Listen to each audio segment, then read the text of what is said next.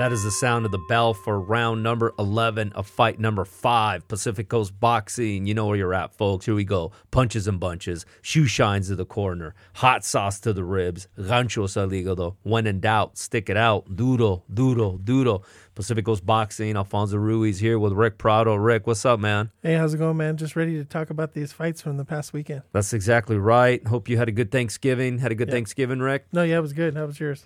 It was great. It was great to have, you know, the four days off. Thanksgiving is a very underrated holiday in that we get those four days. And then, of course, the extra treat we had, we talked about the two big fights, and boy, did they deliver. Yeah, no, uh, both I mean, both close fights. You know, both uh, interesting fights. and Seeing how they were going to break down, Yep. and um, yeah, just just um, it's a good night of boxing Saturday Saturday night. Yeah. And I'll tell you what, you know, remember we were talking about a couple of weeks ago after the uh, Fury and Wilder fight about, you know what, and uh, there's really, or after, and even after the Plant and Canelo fight, right, that there's not really any more mega fights, right? We looked at fights, and let's be honest, we looked at this one as did a lot of boxing pundits. We didn't see the Teofimo Lopez and Kambosos fight is going to be competitive at all, right? Yeah, no, it, it was one of those. Um, Kambosos, nobody knew who this guy was. He did Yeah. most of his fighting in Australia. Yeah. He fought once out in um, uh, England, Yeah. and I think he only had one fight in the U.S. before this. Yeah, biggest win was against Lee Selby, but I'll tell you what, man. I mean, we we are ending the year off with some great fights. Yeah. You know, I mean, maybe it started a little slowly. Well, we started with Ryan Garcia, of course. Um, and don't get me started on this guy, Rick. All of a sudden, he's coming out, calling out Kambosos, Kambosos, Yeah. right? All of a sudden, right? Yeah, you know, kind of reminiscent of uh, Keith One Time Thurman. You know, nobody's heard from him in, in years. Well, he's and- been and- injured. He's been injured, Rick. and he's been now- injured. Yeah, but he's be, but he calls out everybody. He's Yeah. consistent. But Ryan Garcia, all of a sudden, right? He wasn't calling out Teofimo Lopez. Uh-huh. He didn't say if Teofimo Lopez gets by Kambosos, I want Lopez. No. never said that. Never said right? that. Kind of backed off from his whole I want, uh, you know, um, Gervonta Davis or I want Mm-hmm. Devin Haney because that's his friend. And boy, what happened to all the, uh, you know, all the psychological and issues he's having? All of a sudden, I want Kambosos as my next fight. So don't get me started, but it's got to be the story, maybe the boxing story of the year, Rick. Mm-hmm. The takeover has been taken down. The reign of the takeover as lightweight champion didn't even last one fight, Rick. I mean, you know, Yeah. Um, and you know, inactivity, you know, was uh, uh, killed him. You know, it, was part of it. You know, we'll we'll get into it, but uh, it definitely doesn't help. You know, it. Uh, you know, same thing happened in UFC with uh, McGregor. yeah. You know, you, you take that year off. Yeah. You know, you're not going to be as good. There's a whole lot there, Rick, Yeah. and I've got a whole lot on this, and I know you do as well. Yeah. And we're going to talk about it here in the next segment because I it's more than just the layoff. Mm-hmm. It it's got everything to do with you know I'll get into it in a bit, but you know their social economic background, where they come, how boxers conduct themselves, who they surround themselves with. And and I'll tell you what, man. To me, it was tragic. It was kind of sad Mm-hmm. to see him go down that way because I told you I spent some time talking to him at the Pachanga. Nice young man. Yeah. And so clearly there, you know, there's issues that are taking place that are more important than boxing. I don't even right now care what happens to Teofimo the boxer. I'm more concerned about Teofimo Lopez the human being. Yeah. He's got to get things right. Eh, You know, I agree, right? Yeah, the rust and the layoff that was impactful, but that's not why he lost. No. He lost because of all the distractions that are taking place around him, besides him, and yes, right, uh, starting with his dad, who who seemingly is is the is the number one hype man. You can't be here. Okay, I'm going to get into it a little bit early, but uh, a little teaser. You cannot have your number one hype man as your trainer Yeah. in the ring at the same time. That doesn't work, Rick. No. Yeah. You know, the, the whole situation was, was was sad to see. It was absolutely sad to see. Now, was it a major upset? Not as big as other fights. Okay, Kambosos was going off at six to one. Okay, biggest upset as far as odds are concerned is still Douglas and Tyson. Okay, Douglas was going off at like a forty-two to one. Rick. Okay, believe it or not, Tyson involved in two of the biggest upsets um, from a boxing odds perspective. Holyfield Tyson, that was a big upset according to the numbers. Of course, you got Ruiz, Joshua, you've got Corrie Sanders and Klitschko. Rahman against Klitschko, and then going way back, the Cinderella Man Braddock beating Max Baer. Although Max Baer, Rick, he was a heavyweight uh, um, world champion out of California. He wasn't that good. Yeah. Okay, and then of course Joe Louis completely demolished uh, the Cinderella Man, James Braddock. I don't. I never saw that movie, The Cinderella Man, by the way. I've seen bit, bits and pieces. Uh, Yeah. But but everyone that's seen it and it got great re- reviews. So I'm sure it It's did. probably a I'm must- sure it uh, did. They watch. got uh, Russell Crowe right Yeah. playing him, but, and by the way, uh, Braddock was not a very good fighter. no. Yeah, he got floored. He was just fighting at a time when there was no heavyweights. yeah. Joe Louis beat him, and then Joe, Joe Louis obviously went on his uh, 25 fight tear.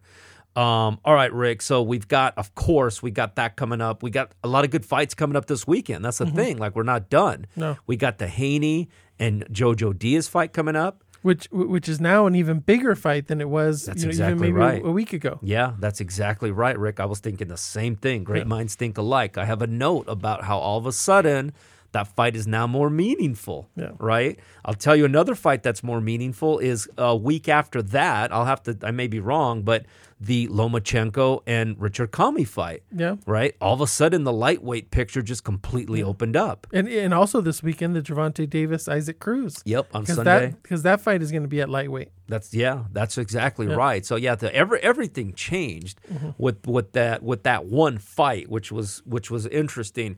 So we'll we'll be we'll talk about that fight, the Haney. We'll go through a tale of the tape against Jojo Diaz. talk about the Gervonta Davis fight. Um, of course, you got a lot of boxing news that's taking place, Rick. So what a weekend!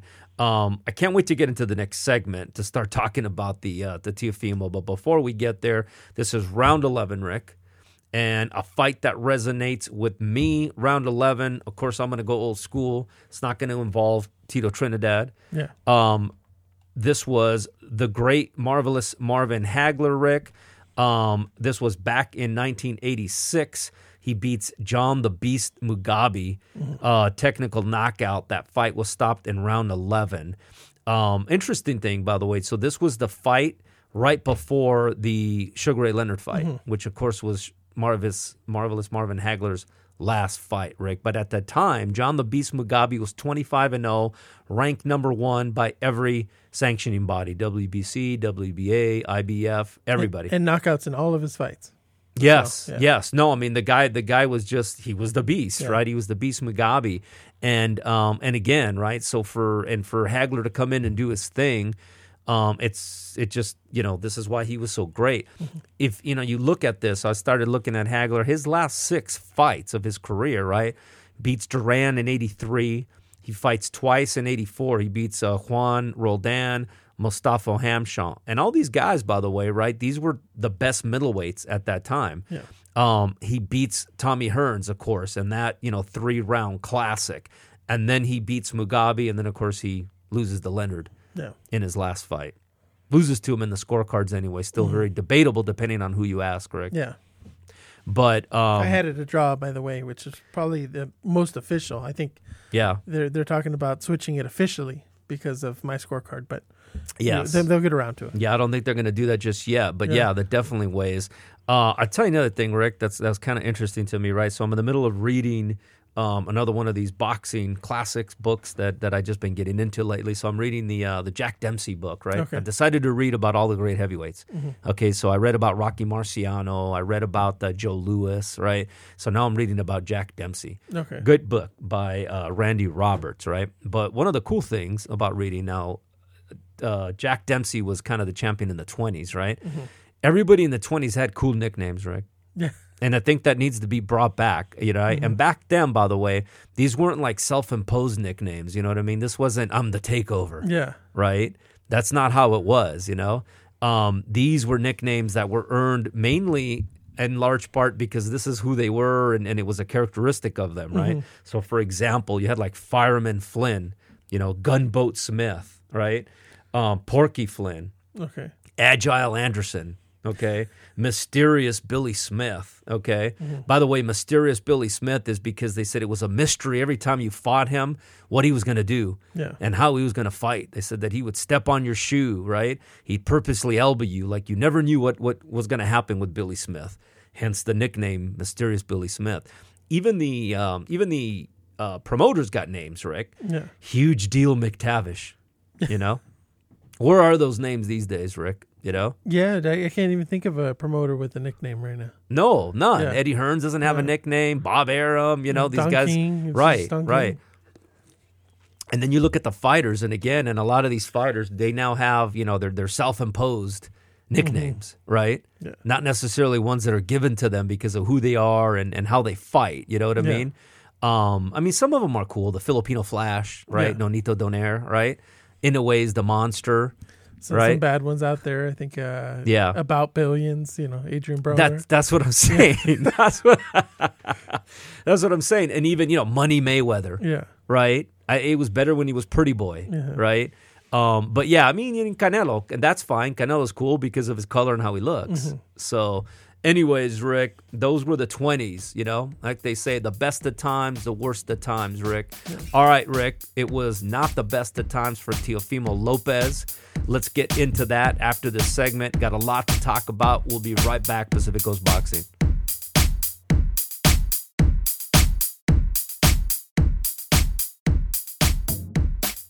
Pacific Coast Boxing, Alfonso Ruiz and Rick Prado are back.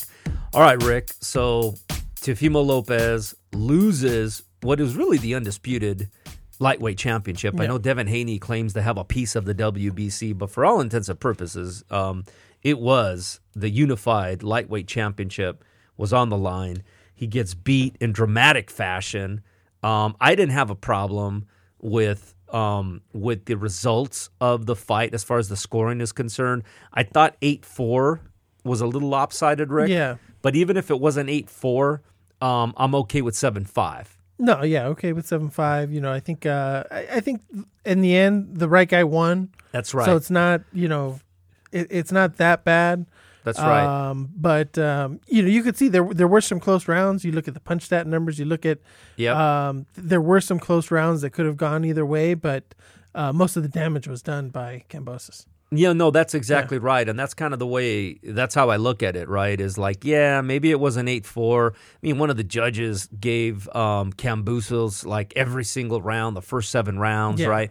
But by which I don't think that happened. No. But still, by and large, all three judges had the first seven rounds uh, with Kambosos dominating or winning, I guess, right? Yeah. And and, and uh, my my big thing with the scoring, you know, which is kind of slight.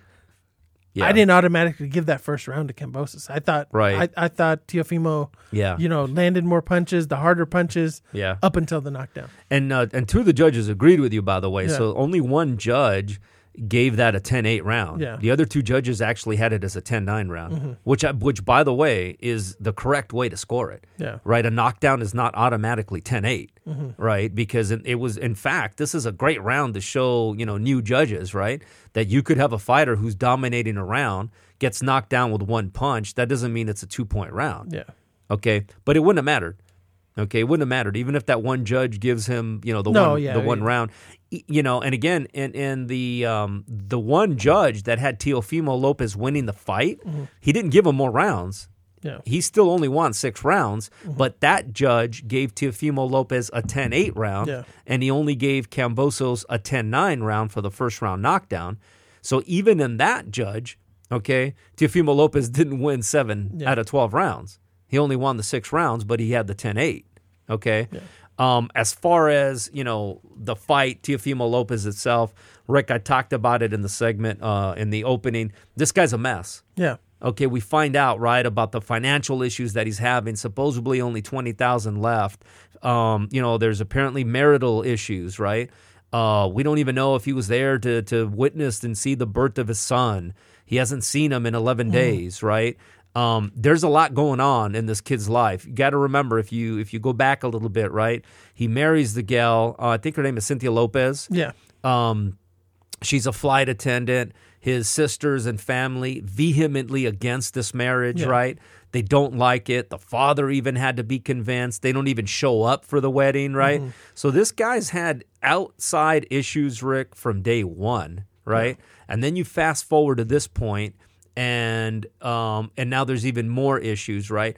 In the pre-fight interviews with the Zone, apparently he walks in while another fighter is still being interviewed, Rick, and he just starts talking.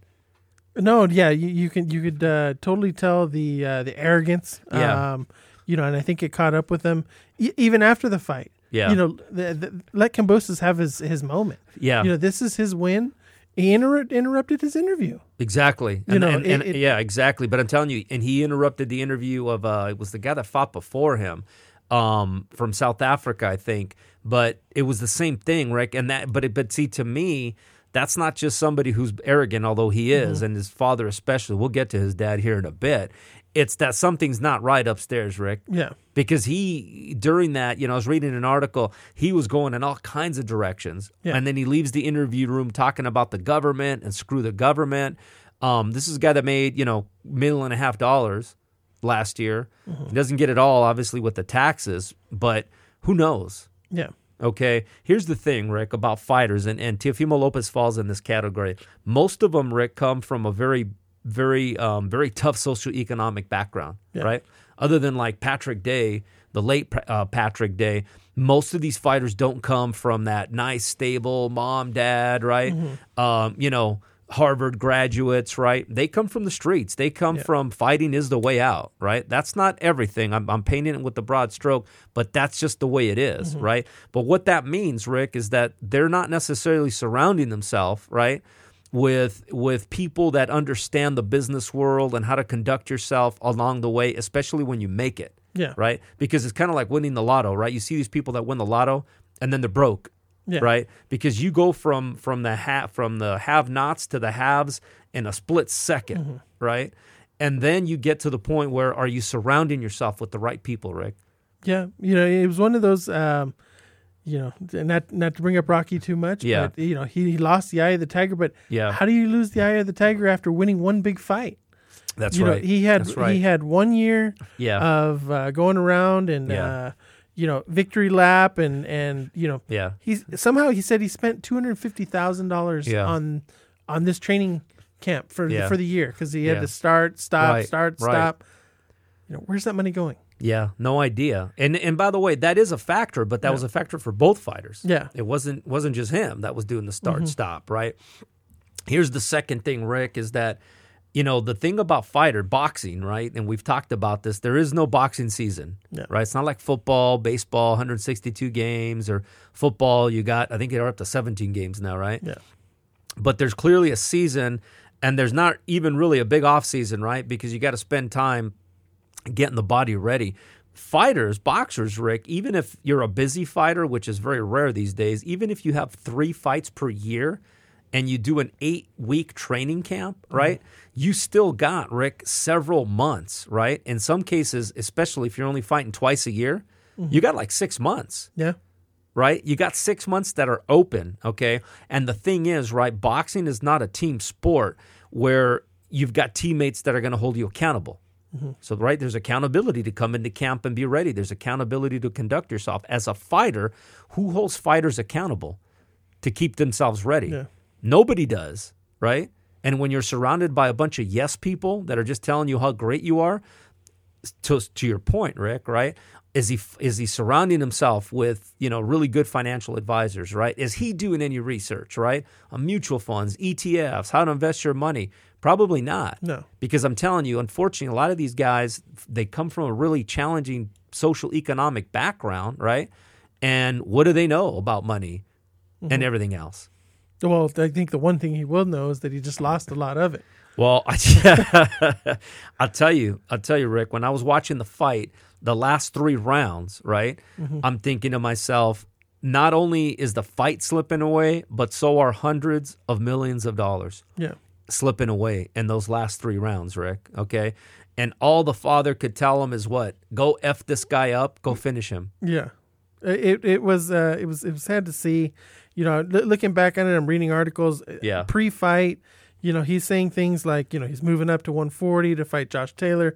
This is his last fight at 135. Yeah. Which he said after the fight as well. Yeah, But you know, when you're already looking ahead, you're really not focusing on Kambosos Jr. Um, you know, and I even saw an article that said that he's got no game plan for Yeah. Kambosos Jr. He's just going to do what Right. he does right. and you know that didn't work. You know, the, you got in that first round, and he hit Kambosos Jr. with four hard shots. Yep. That the the, the shots that uh, knocked out Richard Commey. Yeah, He took Yeah. him. In, he took him in like nothing. that's right. That's you know, right. and, and um, you know, I was reading something too about I don't know how much truth there is to this, but that his bicep was hurt ahead of time. Yeah. You know, and he even said that ahead of time. You know, my bicep's not 100%, but I'm going to take this fight anyway because, you know, he didn't think much of Kambosos Jr. Right, right. And it was, uh, um, I think Jessa McCas- McCaskill, right? Yeah. She said it on the telecast about it was a very, very amateurish, Yeah. right? To come out and try to completely, um, you know, blast the guy Mm-hmm. in one round simply because I'm Teofimo Lopez, I'm the takeover, and this is what I'm going to do. Yeah. He obviously wasn't able to do that, right? It was the classic bully, Rick, that got popped, right? And it was like, whoa. And you knew once Kambosos landed that clean shot and knocked him down, the whole fight changed, Rick. Yeah. It, it was like he had no answer for the straight right. Nothing. You know, it was just he Nothing. getting hit with it. And the thing is, Rick, okay, I'll never pretend to be a professional trainer, right? Uh-huh. But it's pretty simple, okay? Lopez should have jabbed more Mm-hmm. and he should have moved to his right. Yeah. Nullifying Kambosos right. Kambosos was very it was a very simple Yeah. strategy for Kambosos. It was the old one two. Yeah. It was the old two right down the pipe and then a check left hook. It was really simple, right? Yeah. Um and but, right, zero technical boxing feedback and advice from Teofimo Lopez's father in the corner, Rick. Yeah. Zero. He, he- Zero. He, refused to change. Like it was like they had one plan and Yeah. do what I always do. Yeah. And, you know, it was complete contrast of the Lomachenko fight. Yeah. They had a plan. Yeah. You know, and they Right. executed that plan perfectly. Yeah. Zero plan in this one, and you saw the result. Yeah, it's crazy. It's crazy, right? That even after the first round, and even out, yeah, so after the first round, we got to actually hear, and he's telling him, right? And he contradicted himself in the same breath. He tells Teofimo, slow down, slow down. Why don't you have this guy out yet? Yeah. He said that in the same same breath. Yeah. You know, Right? the, the instruction was so bad that I was actually hoping that they'd run commercials like they usually do. Right, right. Which is your which is your pet peeve, right? Because you love hearing the, the the trainer feedback to the fighter, right? it it was just it was just terrible advice. I'd rather see the commercial. Like I said, Rick, you cannot have your your lead hype man as uh-huh. your trainer. No. Okay, and this is when, right, there needs to be adults in the room. Mm-hmm. There needs to be adults in the room that says, "Hey, listen, I know that you want to go in there and knock out Kambosos. I know that on paper it looks like you should be able to do that, right? Mm-hmm. But let's still put together a game plan, right? Let's strategize as to, you know, realistically how we're going to beat Yeah. this guy, right? Did they watch any film on him or was it just they believed the hype?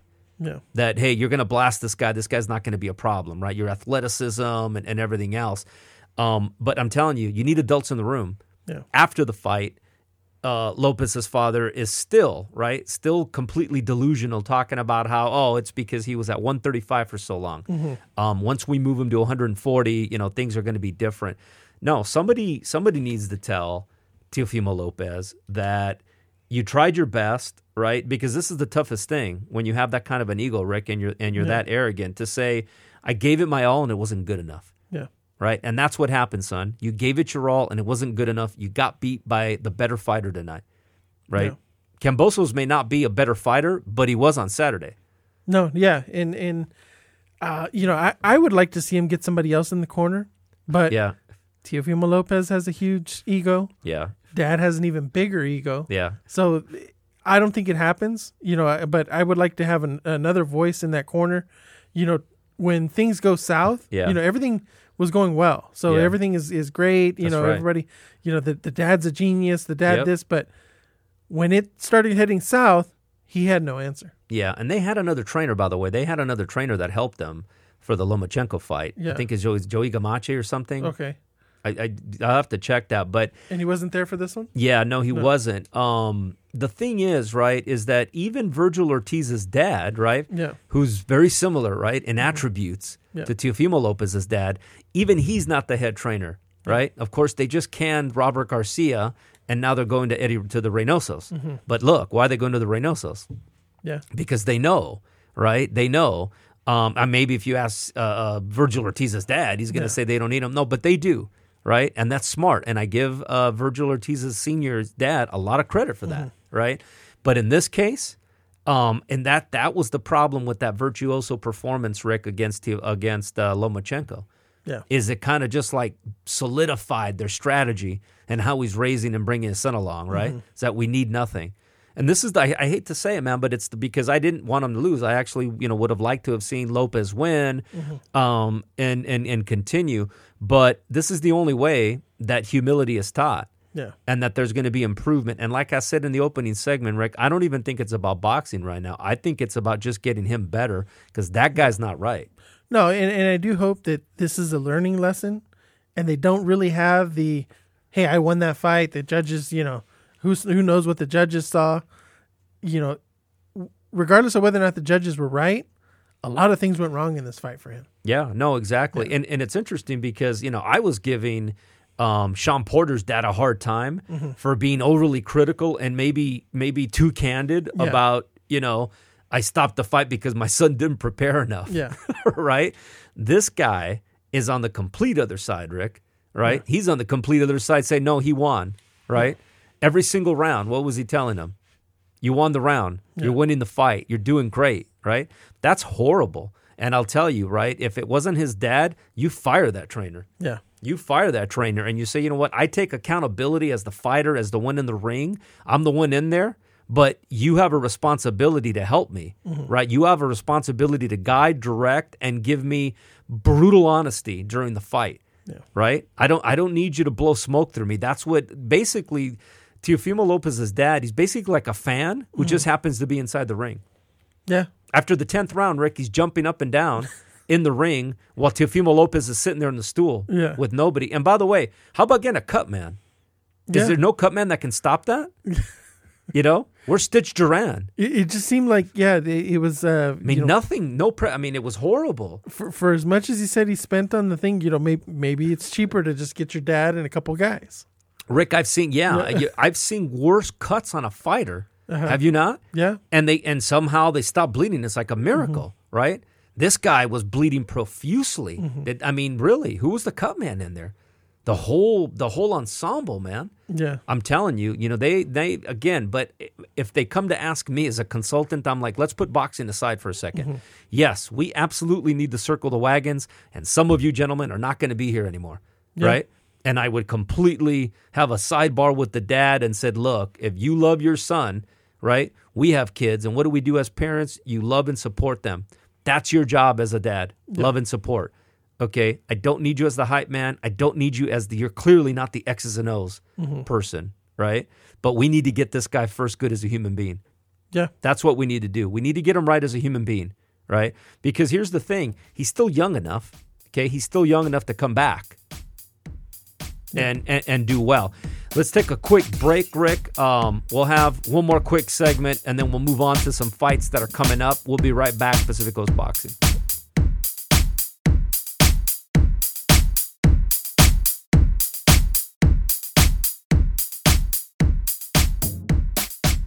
Pacific Coast Boxing, Alfonso Ruiz and Rick Prado are back, talking, of course, about the Teofimo Lopez takeover that lasted all but one fight against George Kambosos, um, the Australian fighter. By the way, Rick, who are some of the great Australian fighters, right?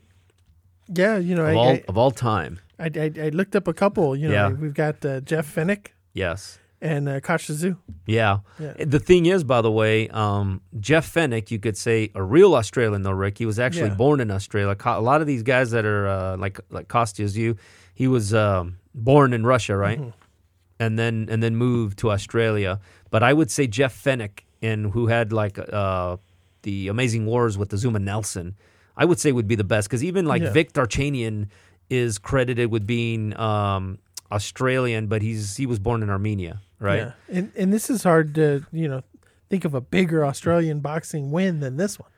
Yeah, no, this is This as is- big. yeah. This is as big as it as it gets. Um, the only one. This is old school Rick Lionel Rose. He was the first Okay. Indigenous Australian Mm-hmm. to win a legitimate uh, boxing championship. No one. So I'm gonna give credit to Lionel Rose Yeah. for being the first Australian. After that, yes, I would Mm-hmm. agree with you. This is the this is the next one. Um, and we'll get to Kambosos again here in a bit as far as what happens. But just finishing the uh, the Teofimo Lopez, like I said, um, they need to circle the wagons first outside of boxing. Mm-hmm. Um, and by the way, none of this is going to happen. Yeah. because the dad, you know, is still going to be involved. Because I tell you, one of the first things that they need to do, um, the dad needs to back off. Yeah. This whole delusional optimist. You, know, you always ask the question, what's worse, being a delusional optimist or a pervasive pessimist? Yeah. What's worst? And I'll tell you what's worst: the delusional optimist. Because as a delusional optimist, you can get hurt, Yeah. you can get injured. At least with the pessimist, you're not going to do stuff, mm-hmm. right? Because you're like, hey, I'm going to get in trouble or I'm going to get hurt, and they need to back that father off. Yeah. But it's not going to happen, right? No. and and again they need to he i think you know he was already in uh he was already going in through therapy which helps right i think it was the wife by the way who had suggested that he go do that and like i said supposedly there's marital issues right she's not even on instagram anymore Yeah. you see really no postings of her lately and he used to post everything Yeah. but they need to get him right as a human being first before they can even talk about Yeah. boxing. Because here's the thing, Rick. Like I said, those last three rounds, not only was the fight slipping away, but hundreds of millions of dollars.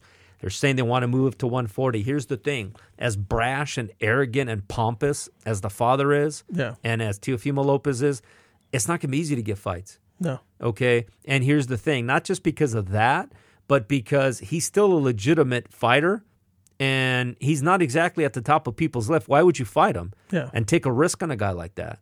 Because he's that good. Mm-hmm. So, I mean, you think they're going to go straight to the Josh Taylor? You think Taylor's going to give him an opportunity?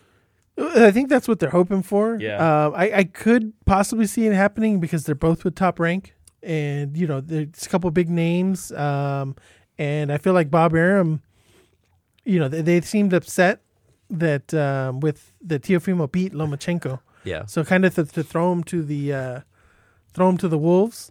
You know, send him in there with Josh Taylor. You know, hoping that uh, you know he loses that fight as well.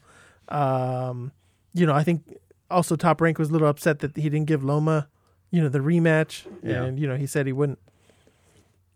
And, you know, if, if he goes into the same way, because I tell you what, it was pathetic. It was Yeah. sad watching him fight, Rick. You know, and then, by the way, he almost pulled it out in round 10, right? He lands that chopping overhand right. Yeah, and you think this is it, right? After all this mess, right?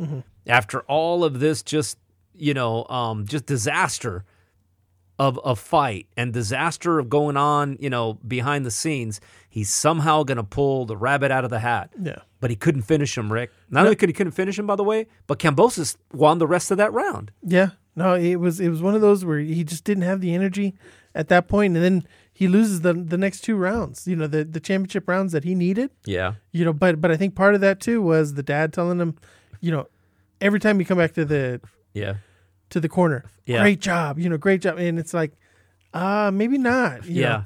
And he's just standing there, Rick. He's literally just standing there in the middle of the ring, not throwing any punches. no, right? He, I mean, his, and by the way, he has one of these faces, by the way, that is sensitive and, and it and it, it looks beat up really fast. By the way, you know, not not trust me, not every everybody's different, he's right? got sh- sharp cheekbones, yeah, sharp, uh, you right. know. So it shows it shows a little quicker than most people, Mm-hmm. but he's standing there in the middle of the ring doing nothing. He's not jabbing, he's not moving, and Kambosos just starts to tee off. yeah. And so I don't know, like you said, is that just because his dad telling him? Is it just the the physical condition? But you know, the the other part of that is, you know, at at the end of the fight, you know, Yeah. when he interrupted the interview, he had himself up ten to ten rounds to two. Yeah, And maybe Yeah. maybe that was his dad's scorecard. You know, because the dad's telling him, you know, hey, you're doing a great job.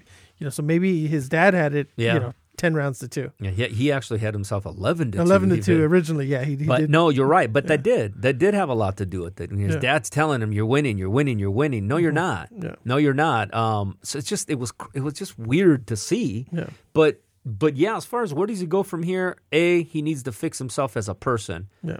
and then right, and there's a lot. And I'm telling you, we may not see him for another year. Yeah. Okay, we may not. It, it may be a while till we see him because there's a lot going on there, man.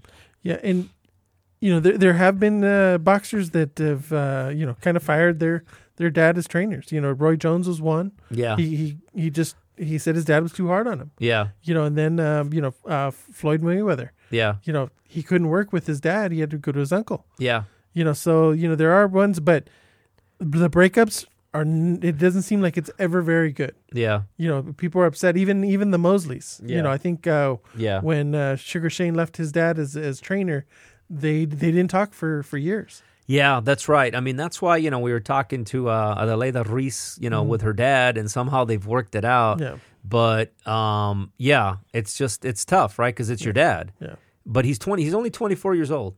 Okay, so he's still young enough to come back. That's the whole thing. Yeah. He's young enough to come back if Rick he's surrounded by the right people Yeah. right and and it's not just a bunch of yes people telling him how great he is it's somebody actually being candid and telling him here's what you need to do to to to straighten out it's kind of like you know like a like a bowling alley you know they put those railings up so the ball doesn't go in the gutter Yeah. i've never used that but that he needs that he needs those railings somebody kind of keep him in check mm-hmm. or or or this guy's i'm telling you or or we may never see this guy fight again Yeah. it could be that bad. So yeah, so what happens to Teofimo?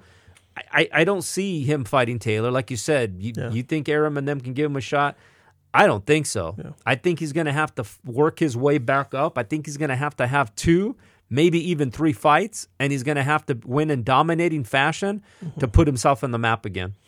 And there, there's a lot of fighters in this, uh, you know, in, in the 140 division. You know, you've got uh, uh, Jose Ramirez, who's Yeah. also top ranked. Yeah. You know, you've got uh, Jose Pedraza, who's also top rank. Yeah. You know, so so you do have some guys here. You know, uh, a Regis Prograis fight. Yeah. Rougarou. interesting. Yep. Absolutely. It, uh, you know, so there's some good fights here where you know you win a couple of these fights. yeah. You know, then you could get a Josh Taylor at that point. Yeah.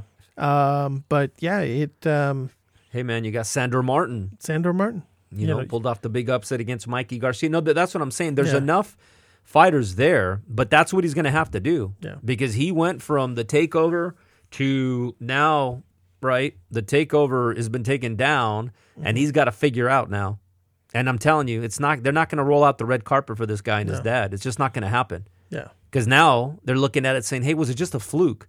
Was it just a flash in the pants? Mm-hmm. Because, you know, Lomachenko, he's really a 130 pound fighter. He's much smaller, right? Now, you know, Lomachenko's saying he was injured, right? Lomachenko started late in that fight. You could make it, you know, uh, uh, he basically won the last second half of the fight except round 12. So who knows? Yeah. People could start to say, hey, maybe it's just a fluke. Maybe this kid is not as good as we thought he was. Um, from, it, it- you know, George Kambosos, right? We forget there was another fighter, right? Um, amazing performance, Yeah. right? Um, undefeated fighter. Again, to your point, really not on anybody's radar. He did he did beat uh, Selby. Other than that, no really big win, The- right? The one thing I found interesting about him is, you know, uh, you didn't know much about him, but Yeah. at all the press conferences, Yeah. the weigh-in, the walk to the ring, Yeah, just extreme confidence. Right. I was like, right. who is this guy? Yeah, You know, yeah. because he didn't he didn't look like a guy that was going to go in there and lose this fight. Yeah, and it's weird though, right? It's interesting because you'll see that sometimes, Rick, but sometimes it's just a facade. Yeah. Right? It's almost like that false bravado Mm-hmm. that they have to have. But but you're right. In his in his case, evidently it was genuine. Yeah. Like he knew what he was doing. He had that vision, he said, where, you know, he saw that, you know, he was gonna hurt him in the first round. And he did. And there was no doubt about it. And again, I think perfect storm for him, by the way, because he happened to be running into a Teofimo Lopez, like we've just talked about for the last 25 minutes or so, who had so many issues going outside the ring, so many problems, right? Horrible hype man and trainer in his dad, and it worked out for him. That being said, he still had to go in there and take care of business, take nothing away from him. So he is now, for all intents and purposes, Rick, the unified lightweight champion. Yeah. He's calling out Devin Haney, mm-hmm. right? Um, which we're going to talk about here in a bit. I think he's assuming Devin Haney's going to get by Jojo Diaz, which a lot of people are, right? Yeah. Is that a good idea, though? You know? Yeah, you know, it um, the, the other thing that I found curious about Kambosos, it looked like he rehearsed this line, Yeah. but during his um, post-fight interview, yeah. he said, "You can have your four kings of the lightweight division. Yeah. I'm the emperor." Yeah. Yeah. That's right. That's right. That's right. So that had to have been rehearsed. Know, Yeah. That's not coming, you know, straight off. And by the way, you know, you said at the end, so tacky, right, for Teofimo Lopez Uh-huh. to, to cut off the interview. Mm-hmm. And and through it all, right, boxing's one of those sports that, you know, regardless of all the crap talking, kind of like you saw with Canelo and Plant, Yeah. at the end of the day, I always appreciate the sportsmanship, Mm-hmm. right? There's that re- mutual respect that, hey, maybe we didn't like each other and we talked a lot, but a lot of that was really as much about selling the fight and making the fight. Yeah. But you shake hands with the guy and you say, you know what, it was still a good fight. Re- they refused to do that. Mm-hmm. Yeah. Teofimo Lopez. Now, how different you think it would have been if Teofimo Lopez would have won? Yeah. Probably different, right? He's probably shaking his hand and saying good fight and all that stuff, right? And and um, Kambosos was just trying to tell him, hey man, it was a great fight. I'll fight you again in Australia in front of seventy thousand fans, right? By the way, that would be amazing to see, and he should take him up on it. By the way, I and I, I think too it, the- that's the other thing with Teofimo. Yeah. you know he says he's moving up to 140.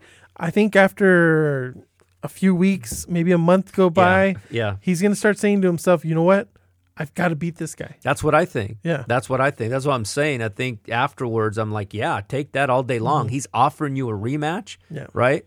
Yeah, very, very likable. So Kambosos, I don't want to see him fight Devin Haney, by the way. Yeah.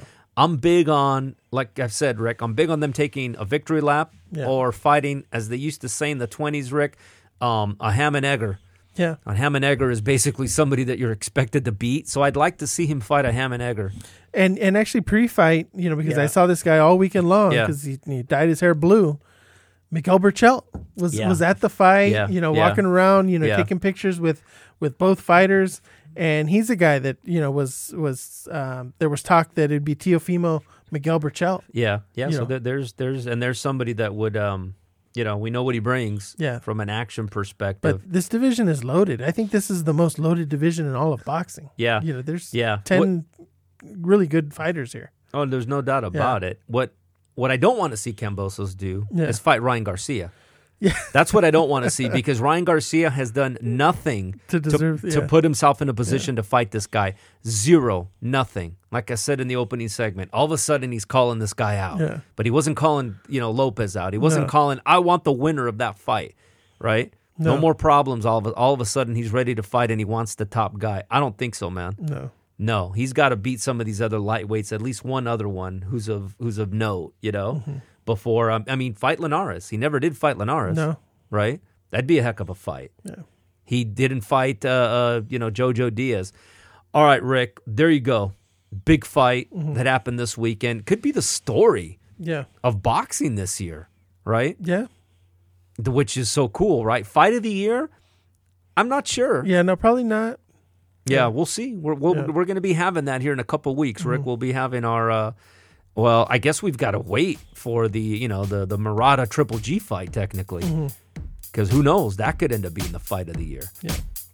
All right, we'll be right back. We got some fights coming up this weekend, big fights, and then of course we got the boxing news, Pacific Coast Boxing.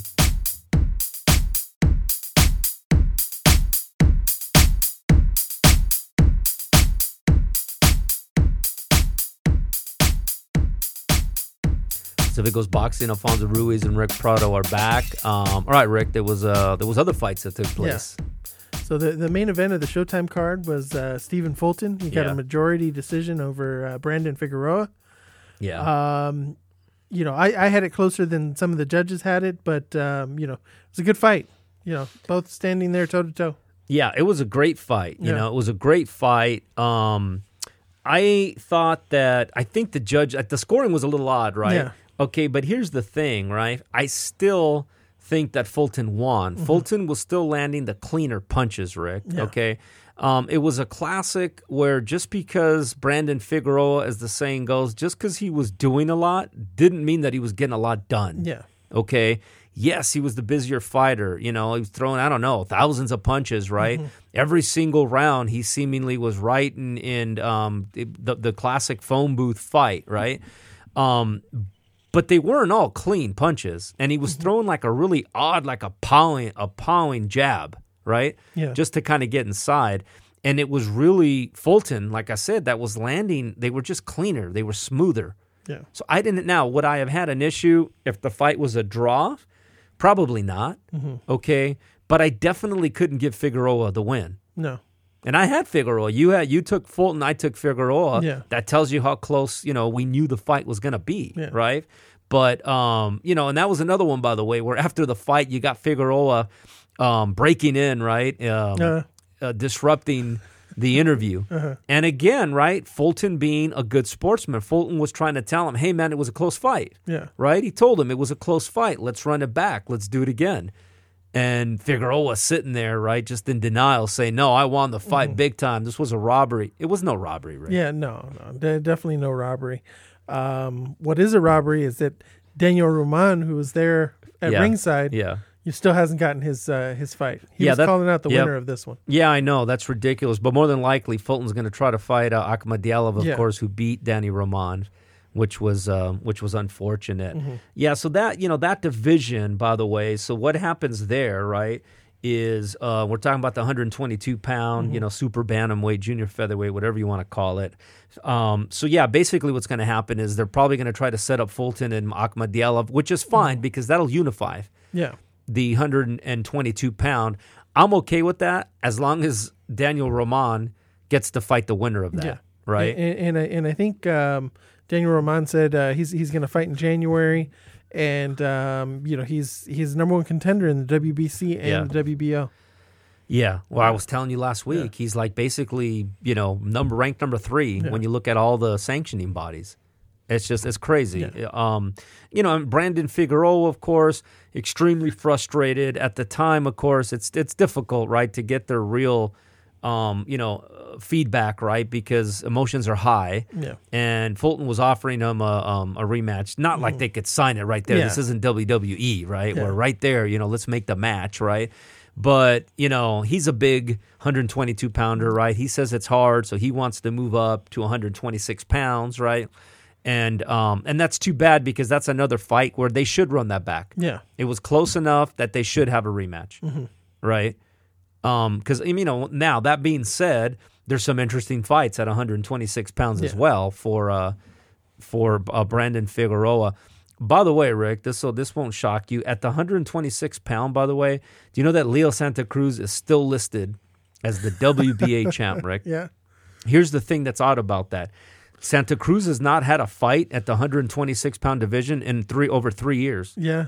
Oh wow. but he's still the WBA champion. Mm-hmm. How can that be? Well, you know the the, the right pockets Right. have been greased. Yeah, how's that Yeah. possible? How can you be the champion in the division for a sanctioning body and you haven't defended it in three years? Unbelievable. but, anyways, it was a great fight. Good performance by both guys. None of them, by the way, even though this was his first blemish for Brandon Heartbreaker Figueroa. Um, to me, this is one of those look, man, it doesn't really go down as a loss. Yeah, you lost your title, Yeah. but it was a great fight. No, no, great, a great fight, and Yeah. um, you know I think he's going to get even bigger fights. You know after this. Yeah, for sure. Yeah. Um, also coming up this weekend, you know we've got the uh, Devin Haney, JoJo Diaz uh, fight on DAZN. This is on Saturday. Yeah. Looking forward to that one. You know it'll it'll, you know the winner of this one may get Kambosos. Which they should, Yeah. right? Which they should. And then all of a sudden, the lightweight is truly unified, Mm-hmm. right? Because Haney's got a piece of that WBC. Um, so, you know, quick tale of the tape, Rick. Um, Devin Haney, right? 23 years old. Jojo Diaz, 29. Yeah. Um, big difference here, of course, is the size, right? Yeah. Devin Haney, 5'8, 71 inch reach. Jojo Diaz, 5'6, 64 inch reach, Rick. That is only important, by the way, depending on the style of the fights. The reason I say that is that the fight that we were just talking about, um, Brandon Figueroa, right, had the height advantage and the reach advantage, but it was all nullified by the type of style that he fought, right? He's fighting them in the in the you know in the corner in the ring, a phone booth, where it really doesn't matter.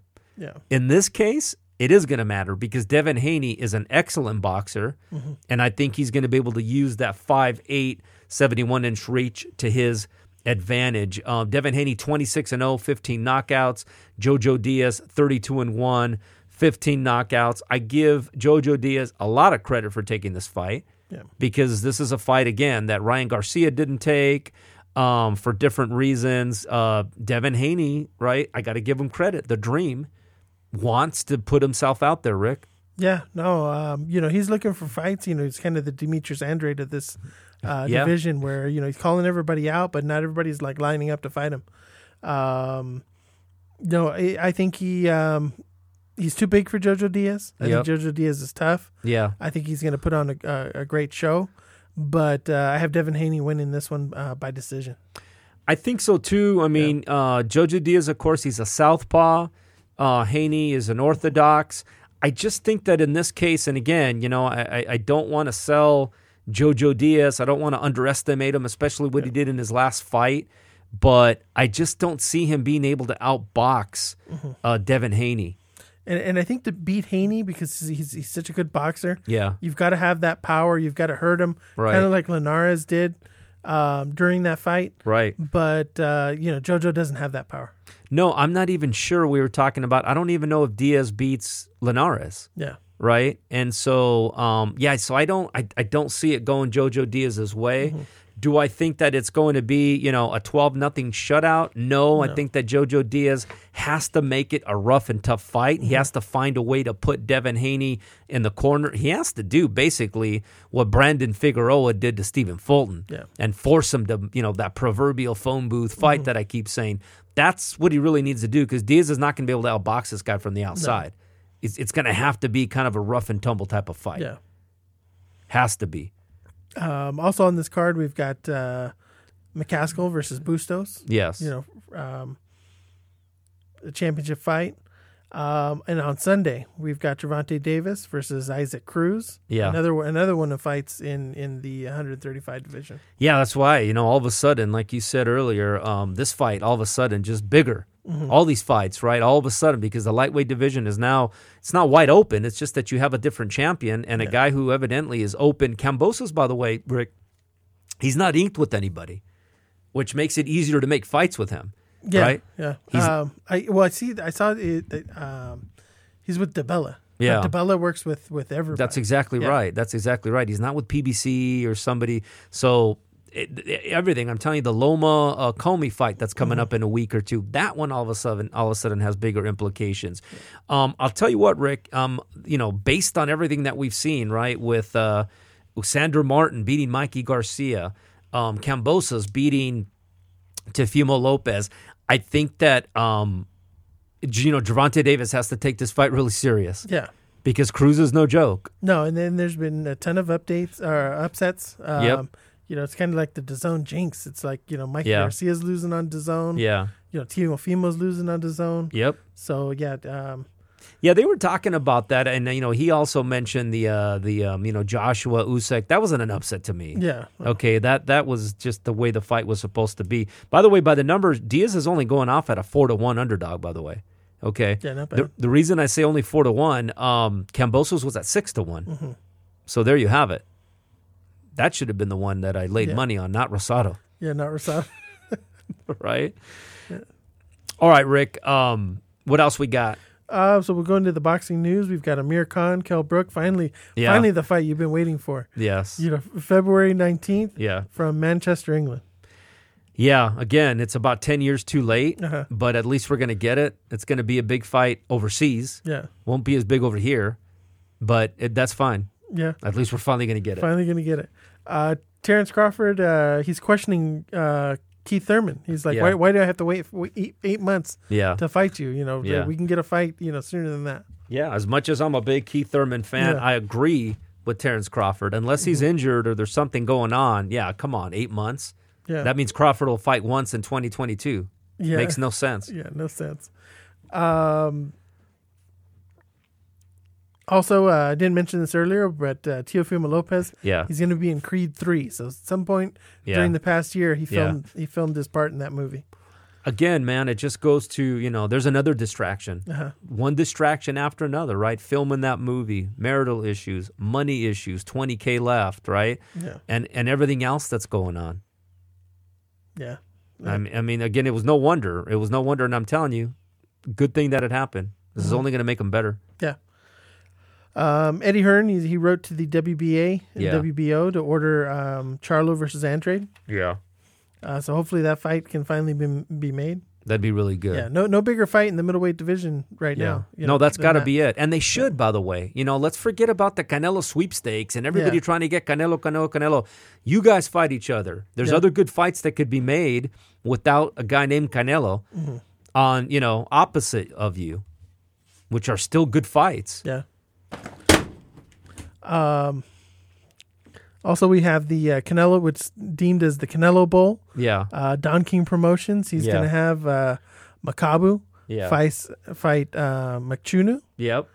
and um, the winner of this it's in from Warren, Ohio, Yeah. and it's going to be January 29th. So kind of around where the uh, Super Bowl is going to be. That's in Ohio? Yeah, No kidding, it's huh? weird to have it in uh, like uh, Yeah. Warren, Ohio. That's interesting. Yeah, nobody knows where the, where kind of where that is. That's interesting. Well, that's the uh, that's the state, by the way. That's where uh, Jack Dempsey won the um, heavyweight championship against Jess Willard in Ohio, Rick. Oh, okay. But this was back then when you couldn't Yeah. really find a place to have a heavyweight fight because boxing was kind of banned everywhere. Mm-hmm. So they fought in Ohio. They built a little stadium there. so there you go. Yeah. It's another the scene of another big fight. Yeah, and uh, we'll, we'll end the uh, boxing news with um, Oscar De La Hoya. He's Yeah. called out Floyd Mayweather this week. Yeah. Still wants to fight on Cinco de Mayo and plans on uh, starting his training in January. Yeah, who cares? Yeah. man? who cares? I'll tell you what, Rick. You know, going back, um, you know, with the Terrence Crawford, it was interesting to see the pay per view buys. Yeah. I thought that was pretty interesting because it got only 135,000 buys.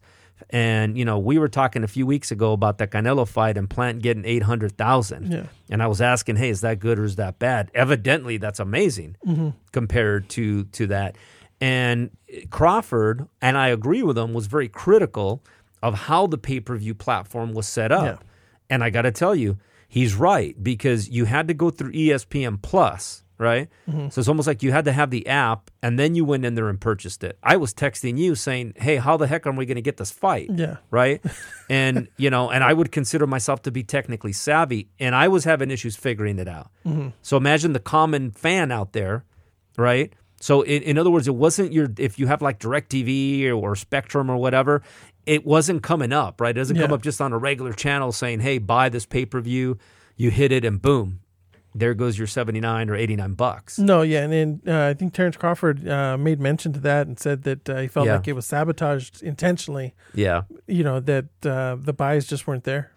Yeah, I don't think that was the case, obviously, Yeah. right? I think there's two things. I think so. I think the 135,000 buys speaks to two things, right? Mm-hmm. One is what I just said is that, you know, there was some some the technical difficulties with how to access it, but the other is just his marketability, Rick. Okay? It just is. And, Mm-hmm. and and by the way, and he owns that because when you don't fight, when Shawn Porter is the first A fighter that you're fighting in your whole career, that's why you've only got 135,000 buys, not because it's difficult to access the app. That's part of it, right? But that's why. Other than, you know, outside of Nebraska, who knows this guy? Yeah, And, No. and and us die, you know, diehard boxing fans. I, I always go to my, you know, my my driving range here in Murrieta, Rick, and they know, you know, who I am and, and the fact that we host this boxing podcast. And they never ask about Terrence Crawford. no, They didn't even know he was fighting that weekend. Okay. But they know when other guys are fighting. I, I'm not even kidding you. They know when Gervonta Davis is fighting. Of course, they know when Canelo's fighting. They know when Fury and Wilder are fighting, but they have no idea that that Crawford's fighting. It's Yeah. all. It's all you need to know. yeah, no. It's just kind of a. Uh, he's just kind of bland a little bit. He doesn't have much personality. Right. You know, he wins, Yeah. and he's he's a good boxer, but um, you know, a little bit of personality, and then you know, people buy your. It, it's all about the personality and being able to sell pay per views. and and fighting the great fights, Yeah. which he hasn't done. Mhm. All right, Rick, that does it for the boxing news. We got one more segment. Of course, we got the stat of the week. Can't wait for that. Pacific Coast Boxing. We'll be right back.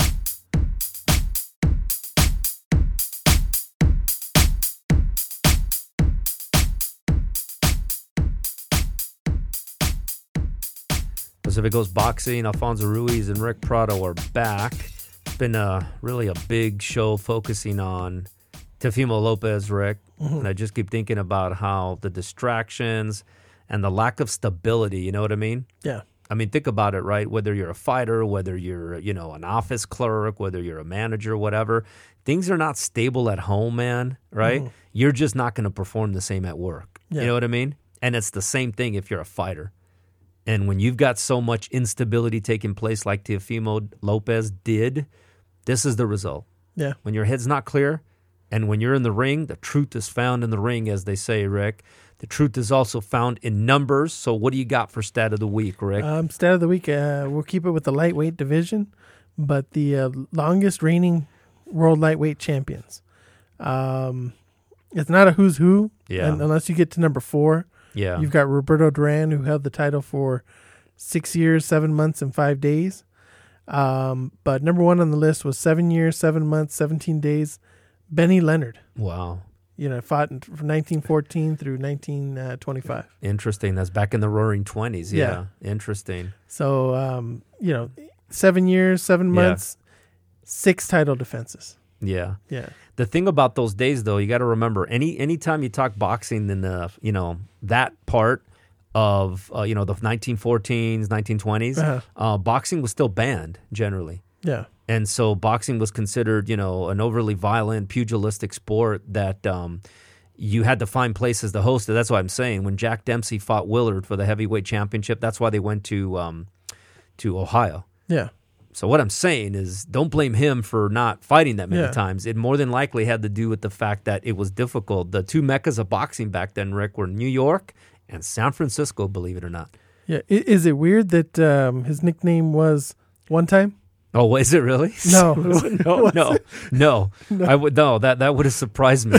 he he would have had some other nickname that would go along with probably who he was. He, you has got three Oh, really? the Ghetto Wizard, See, see, the Great Bena, yeah, and Benny the Great. yeah. See what I'm saying? Yeah. that's what I'm saying, man. We're bring back those nicknames. Don't bring back the banning of boxing, but bring back the 20s nicknames, Mm-hmm. man. You know, Fireman Flynn, Gunboat Smith. You know, Mysterious Billy Smith, uh, Huge Deal McTavish. You Mm-hmm. know. All right, Rick. This podcast was a huge deal. Definitely got our fix of the Teofimo Lopez, George Kambosos. Congratulations to the Aussie down under. He deserves to fight a ham next, Rick, before I think he faces a big champion. Can't wait to see what happens this weekend. I know we both got Haney, but I'm hoping that it is still a good competitive fight, Rick. Yeah. No, yeah, definitely ho- hoping that uh, you know Diaz Jr. at least shows well. He's going to come to Yeah. fight. That's the one thing that you know with Jojo Diaz, right? He's going to come to fight. Yeah. That's the one thing you know about him, man. And I love the fact that he's putting it on the line and he's being rewarded financially as well, Rick. Yeah. He's getting paid what? I think it's a million and a half or some, isn't he, for this particular Something like fight? that. Yeah. Yeah, so, I mean, good good on him, man. Proud of the guy. That'll do it, Rick, for round 11. See you next week. See you next week.